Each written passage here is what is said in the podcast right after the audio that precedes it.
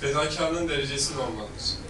E, güzel yüzüm kendiyle kıyaslayacak. Yani kendisine nasıl fedakarlık yapılması istiyorsa aynısını yapacak. Kendine nasıl hizmet edilmesini istiyorsa aynısını yapacak. Kendisine nasıl yardım edilmesini istiyorsa aynı yardımı yapacak. Kendi en güzel örnektir. Tam mihenk taşı gibi yani. Kendinden hepsini anlayabilir.